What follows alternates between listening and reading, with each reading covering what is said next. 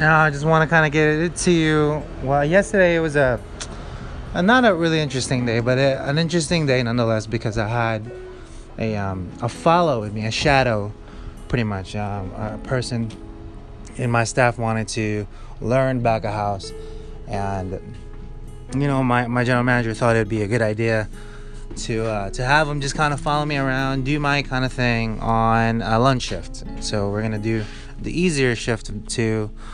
Um, but in in our terms, as a manager, it's equally as hard because in the morning, um, we like the morning manager uh, for back of the house. We we literally are the cooks or are the prep cooks.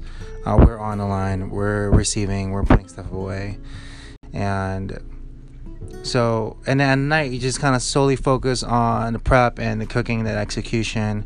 But it's equally as hard because the night is a little busier.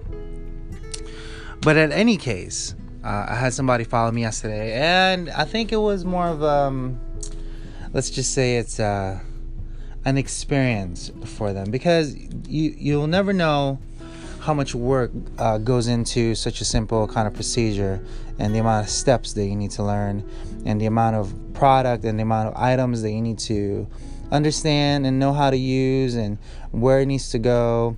It, it it's quite a lot and for somebody that hasn't um, or rather i should say someone that has never had any actual uh, professional kitchen experience um, just kind of a home experience it's it's a little weird and a little off when you're kind of putting the busy into action. So I always say there's two things to go about it. One, you can really tell when somebody wants it because they will want it. They will go ahead and just own the reins and run with it.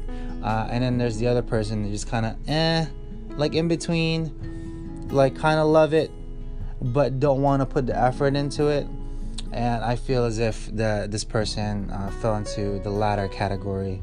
Um, yeah, you kind of do it, but you're you're not gonna want it. It's it's kind of a little hard. It's kind of a little rough, um, and you're not picking it up fast enough for you to really want it. Um, but like I said, different purposes to different methods all the time. You'll you'll never know if they really would want it a little later on in, uh, in their life. But for the time being, and the purposes that we do here at our kitchen, um, this person is not ready just yet.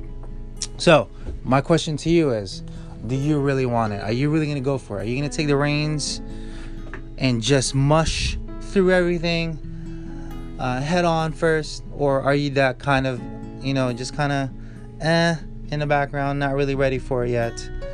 Um, you need to make a ma- major decision if you really want to be a cook. And that's another series that we're going to go into some other time in the future. But for now, that's all I got. Peace out, y'all.